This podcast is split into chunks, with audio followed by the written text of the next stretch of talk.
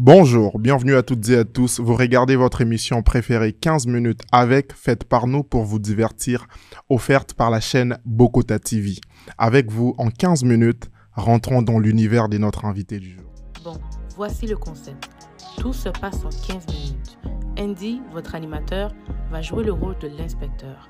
Avec son invité du jour, ils vont décrypter l'actualité et enquêter sur des sujets pertinents. L'invité nous promet une chose, celle de dire la vérité et rien que la vérité. Le tout dans une atmosphère chill and cozy. 15 minutes avec... Quitter son pays en bas âge, tout laisser derrière pour venir en Amérique et se tracer une nouvelle vie, c'est le parcours de Kamakenshin Akabikei. Artiste engagé, basé à Montréal, son parcours est un marathon sans pause. Ses textes engagés, son attachement pour les Congos, sa vision de l'Afrique et son rapport avec le Canada, tout dans sa musique résume sa vision du monde actuel.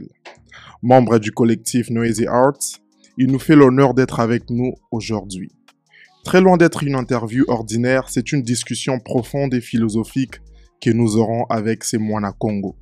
Restez branchés jusqu'à la fin pour plonger dans l'univers de notre invité du jour. Alors, Toleka.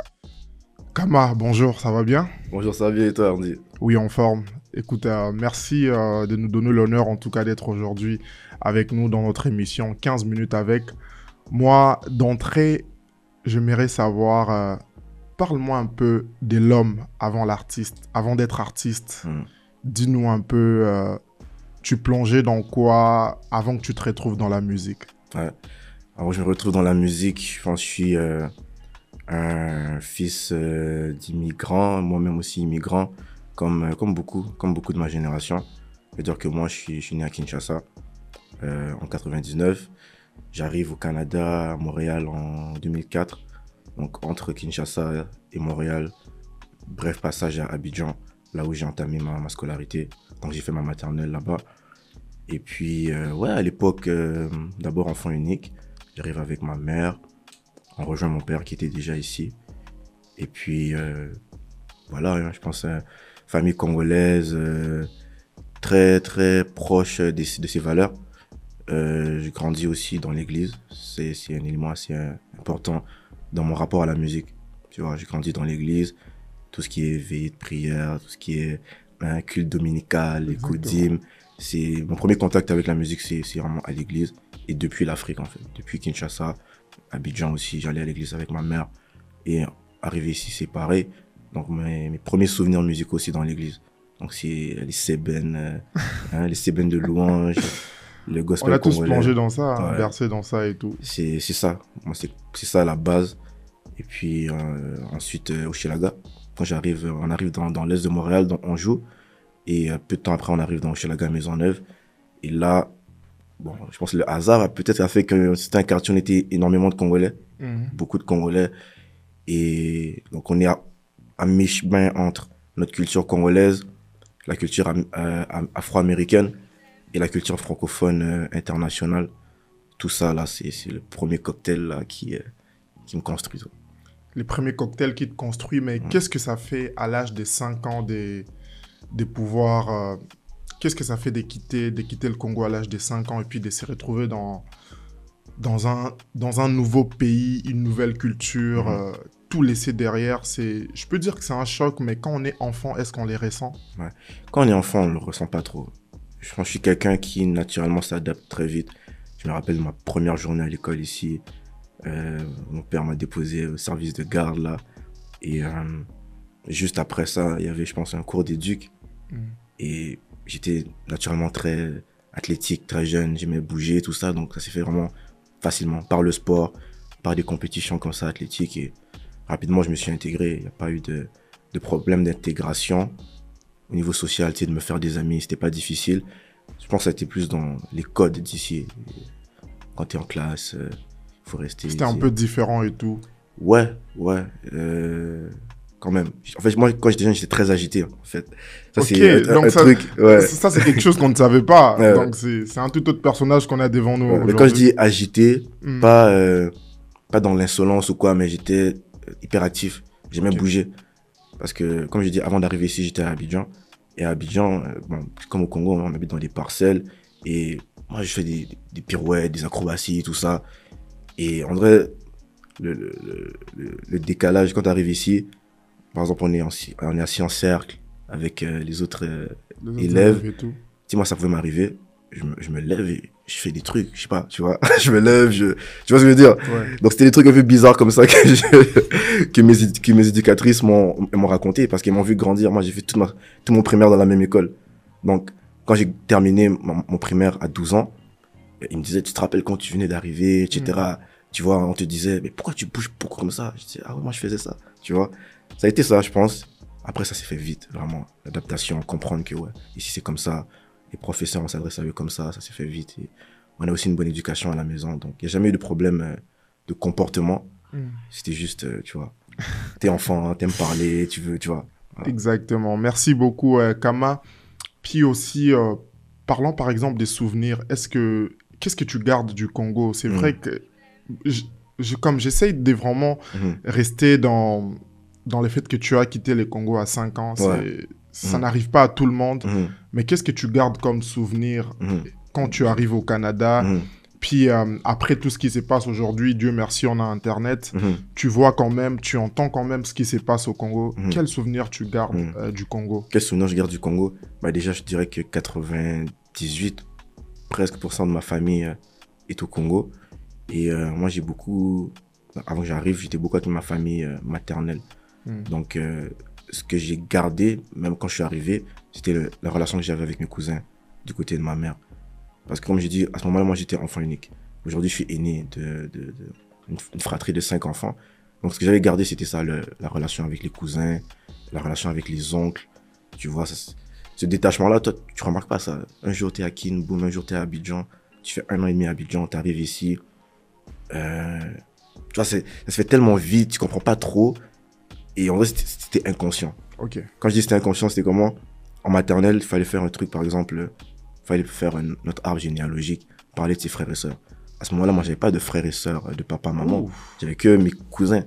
Donc moi, j'écrivais le nom de mes cousins qui étaient au Congo, que j'avais pas vu depuis 3 ans, parce que j'ai quitté le Congo à 3 ans, tu vois. Et pourtant, ce truc-là, c'était inconscient, en fait. Tu me demandes mes frères et sœurs, je réfléchis, mes cousins... Tu vois. Et alors, quand des parents, ma mère est arrivée, ils ont dit non, c'est pas ses frères et sœurs, ils sont même pas ici, ils sont au Congo, tu vois, c'est ses cousins, tu vois. Donc, je pense que c'est ça. Inconsciemment, c'est ça qui est resté. Le rapport à la famille. Ouais. La famille, c'est la base, comme on dit chez nous. Puis, comment s'est fait maintenant la rencontre avec la musique?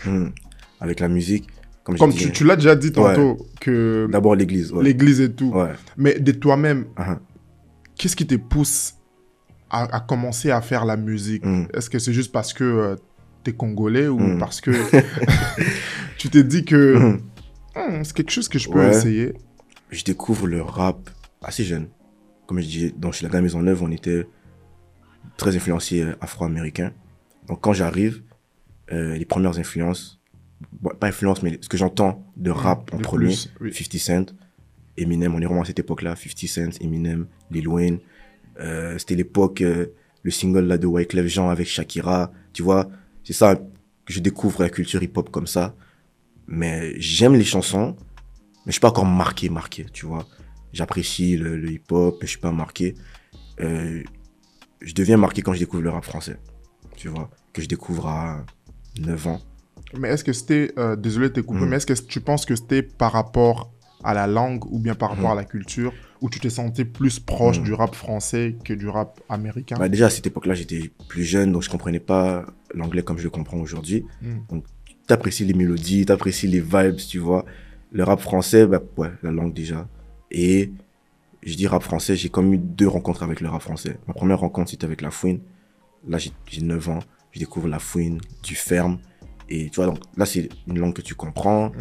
Mais même là encore, tu comprends pas tout, parce que comment les Français parlent, c'est pas comme nous on parle ici, à Montréal. Mais tu commences à kiffer un peu.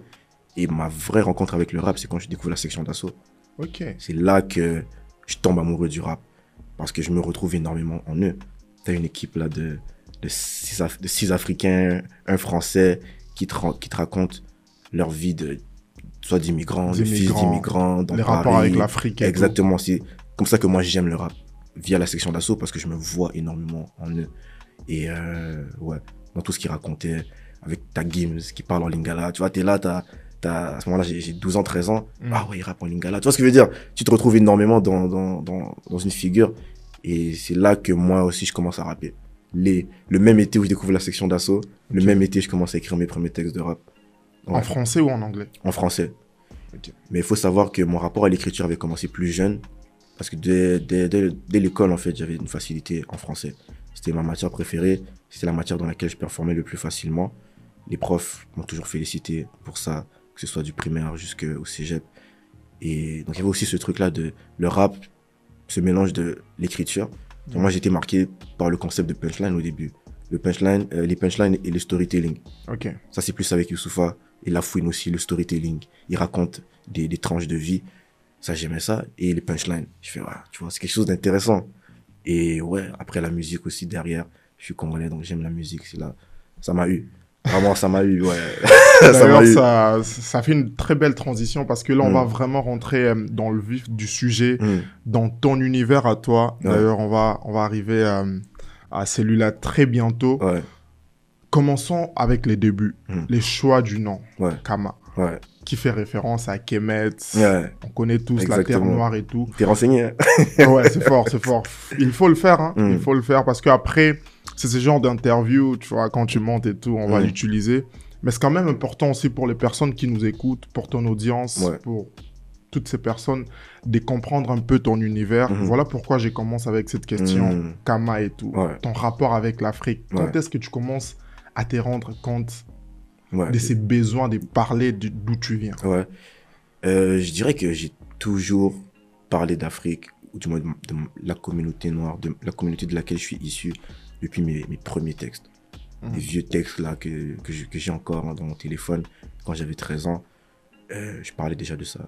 Je revendiquais mon identité congolaise, je revendiquais mon parcours de vie. Il faut comprendre aussi qu'au Hochelaga, on était beaucoup d'Africains, on vivait un peu la même chose. On est tous des enfants d'immigrants, nos parents font sensiblement les mêmes jobs.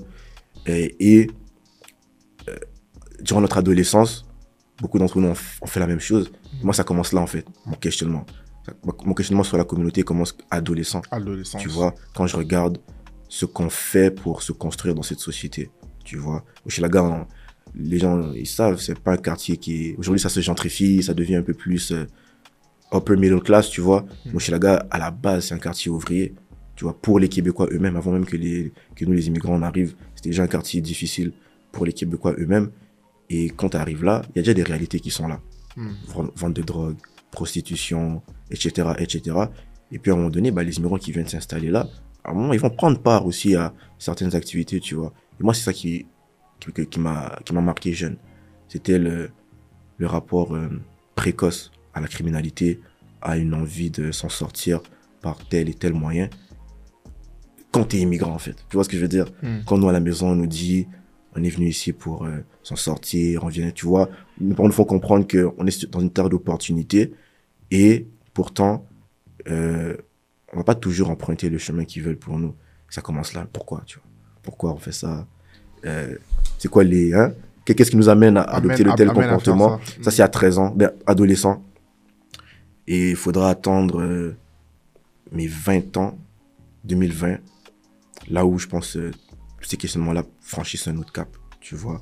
Là où c'est beaucoup plus au niveau identitaire. Avant, c'était plus, j'observais nos faits et gestes. Maintenant, tu te questionnes sur l'identité, en fait, tu vois. Je suis qui en tant qu'Africain?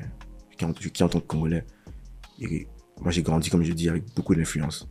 Congolaise, africaine, francophone en général, nord-américaine, afropéenne. Et où est-ce que je me situe dans tout ça? C'est quelle valeur que je garde pour me construire en tant qu'individu. Et là, à 20 ans, tu te poses trop de questions. En plus, Covid, tu vois. En plus, Covid. Le Covid, d'ailleurs, qui est un épisode un peu vraiment, si on peut le dire, triste. Mais juste avant d'arriver sur cette, si je dois l'appeler comme ça, crise identitaire, où où tu te poses des questions, est-ce que tu peux me parler un peu du sens de la responsabilité des personnes qui étaient censées vous montrer les chemins? Parce que moi, je ne suis pas plus... Enfin, l'essence plus de ma question, c'est parfois on se focalise plus sur ce qui ne marche pas et on met de côté, par exemple, des ressources. Parce que les ressources sont là pour aider. On dit toujours, quand les immigrants arrivent, il y a tel service, allez vous renseigner. Mais malheureusement, dans nos communautés, on n'a pas ces réflexes-là d'aller chercher l'information. Et quand tu observes, quand tu te poses ces questions, est-ce que tu as aussi eu le temps de penser, par exemple, au sens de cette responsabilité, c'est-à-dire les personnes qui devaient te guider ou bon, après, écoute, tu t'es laissé pour compte, puis tu te perds. Bah, c'est... Pour ma part, je sais pas pour moi, Kama, j'ai pas eu de problème, tu vois. J'étais très observateur parce que j'avais une éducation familiale très stricte, très carrée et des valeurs familiales auxquelles j'étais très attaché. D'autant plus que je suis l'aîné de ma famille. Donc, il y a des choses que ça m'a jamais traversé l'esprit de faire. Mais j'étais très observateur. Donc, j'absorbais tout ce que je voyais autour de moi et je leur racontais. Et pour le coup, il y avait des ressources, bien sûr. Bien sûr, il y avait des ressources. C'est le sport, ça a été le rempart de beaucoup d'entre nous. Le sport, comme ces manières de créer une confiance en toi, de dire que j'ai des capacités, de créer un rapport au groupe aussi. Tu vois, les équipes sportives, le sport a beaucoup aidé des immigrants, tu vois, des fils d'immigrants. Et au-delà du sport, moi j'ai plus l'impression que, tu vois, la raison pour laquelle je parle de l'identité, plus tard, tu vois, quand j'arrive à 20 ans, je me questionne sur l'identité.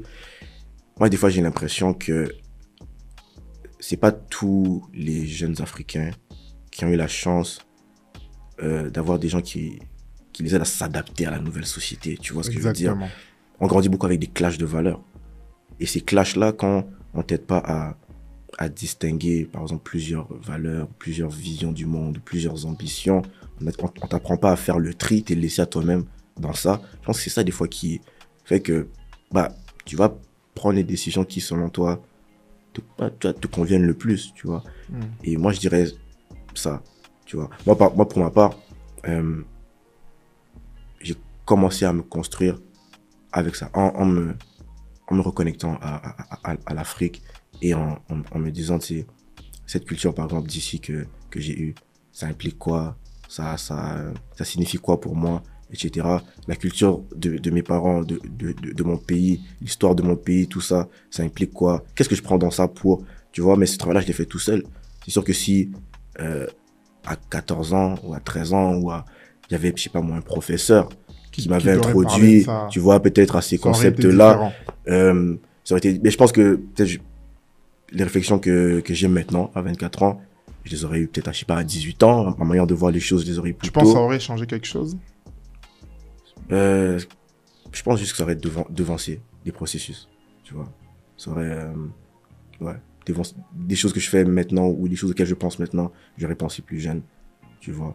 Et je dirais aussi un élément important pour moi, parce qu'il y a beaucoup, tu sais, mon rapport au Congo, tu m'as demandé, tu sais, je pense que c'est beaucoup mon oncle qui m'a communiqué ça. Parce que mon oncle, le petit frère de ma mère, est venu habiter avec nous à un moment donné, et c'est lui la personne qui m'a le plus parlé du Congo. Tu vois, il est arrivé ici à 30 ans, donc je ne connaissais que ça. Il parle du Congo. Et moi, j'avais 11 ans, 12 ans à cette époque-là. Il me vendait du rêve par rapport au Congo.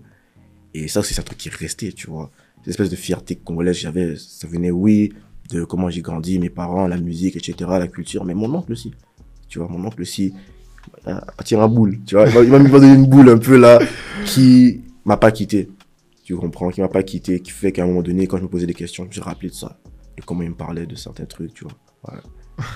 Voilà. Donc, du coup, ce qui nous fait rentrer dans Négritude, il y a partie 1 puis partie 2. D'ailleurs, moi, ce que j'ai compris dans Négritude, c'est vraiment cette reconnaissance portée d'ailleurs par Léopold Sédar Senghor et tout.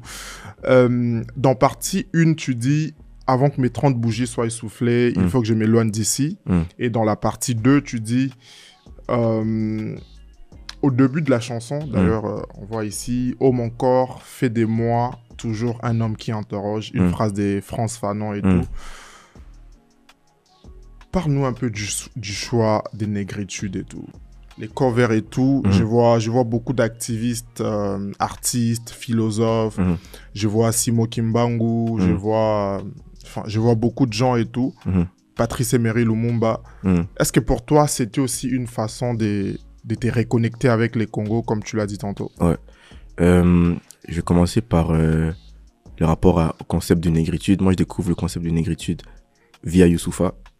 Tu vois, en écoutant sa musique, il avait une phrase qui disait souvent rendre à l'Afrique. Non, reprendre à César ce qui appartient à Césaire. À César, ouais, oui. À Césaire, tu vois. C'est via ça que je découvre le concept de négritude. Et tu vois, la manière dont moi je parle de négritude, ou bien quand j'utilise le terme, c'est pas exactement le concept philosophique et politique, tu vois, de Césaire, etc. Moi, c'est beaucoup plus en mode une expérience nègre, tu vois. Je le prends dans ce sens-là, l'expérience nègre racontée, tu vois. Et moi, c'est plus dans ce sens-là. Et c'est ça mon rapport à la négritude. Quand moi, je pense négritude, je pense pas toujours Césaire, etc. Je comprends d'où ça vient, tu vois. C'était, tu vois, une manière de rendre amélioratif, tu vois, de rendre beau, entre guillemets, ou esthétique, ou enfin, voilà, de rendre amélioratif ce que, voilà, ce qui a toujours été écrasé, dénigré à travers l'esclavage, la colonisation, tu comprends. Ça, je l'ai compris. Mais quand j'ai découvert le concept de négritude à travers la musique de Youssoupha, moi, je chantais beaucoup ça, qui raconte l'expérience des Noirs. Et moi, je les reprends dans ce sens-là. Les reprendre dans ce sens, est-ce que tu penses que c'est aussi un combat que tu veux poursuivre parce que toutes ces personnes ont porté un rêve et tout? Et est-ce que toi, de manière très, très brève en tout cas, c'est aussi ces parcours que tu veux mener, c'est ça? Ben, moi, c'est surtout de valoriser, tu vois. Okay. Non, là, pour le coup, je reviens un peu au même concept que les pères, même les fondateurs, de valoriser, de rendre hommage. Tu vois, moi j'aime bien en fait mettre la lumière sur des personnalités, des figures, que ce soit des artistes, des penseurs, des scientifiques, des personnes qui ont travaillé pour nous, qui ont travaillé pour la dignité et le bien de la communauté noire. Et si moi, en tant que rappeur, à côté de d'autres choses que je raconte dans un texte, je peux placer une référence, je peux visuellement dans mes clips mettre des références qui vont donner la curiosité à des gens d'aller chercher ce que ça veut, c'est qui lui, pourquoi cette phrase, ça veut dire quoi, etc. Moi, c'est déjà une chose qui a été faite. Moi, quand je parle de ma musique, j'aime dire que ma musique, c'est un existentialisme noir, tu vois. Je suis un noir comme beaucoup d'autres noirs, mais je raconte l'expérience noire via mon point de vue à moi, ouais, tu vois, de Congolais, de Montréal, etc. Et c'est ça. Voilà. Et rapidement aussi, il y a ton projet qui arrive, éponyme. D'ailleurs, par définition, c'est quelque chose qui prête son nom à quelqu'un ou à quelque chose. Et moi, quand j'essaye de faire les liens, est-ce qu'aujourd'hui, tu penses que c'est toujours les Congos qui donnent, si on doit parler dans ces termes? Aujourd'hui, c'est le Congo, par exemple, qui donne les coltans pour avoir les iPhones, les Tesla et tout. Puis au final, délaissé... Est-ce que c'est aussi pour cette raison que tu as choisi les titres éponymes pour ton prochain EP qui arrive? De Négritude et Sang, le côté sang. Mais le titre éponyme, ben, la première fois que j'avais fait le premier EP de 2 titres, j'avais fait le son Négritude et Sang. Ensuite, j'ai rajouté un deuxième son d'un Kuzo. Et comme je te dis, je me suis arrêté sur Négritude et Sang. Ben, je trouvais que c'était une bonne manière de présenter ce que je veux raconter. Tu vois, négritude, donc l'expérience noire, et sang, ce qu'il y a de peut-être plus douloureux aussi à travers l'expérience qu'on vit. Et puis, bah, bien sûr que le côté, quand on parle de sang, je veux dire, bien sûr, tu vois, si je peux parler du Congo pour dire que voilà, la guerre qui se passe à l'Est, mettre la lumière sur ce qui se passe, tu vois, la guerre, on sait qu'il est, voilà, le Rwanda, et derrière, comment est-ce que c'est manipulé pour les intérêts occidentaux, bien sûr, ça fait partie du côté douloureux d'une expérience nègre, tu vois, bien sûr. Voilà. Donc là, rapidement, on va rentrer dans notre prochaine rubrique qui est question des fans.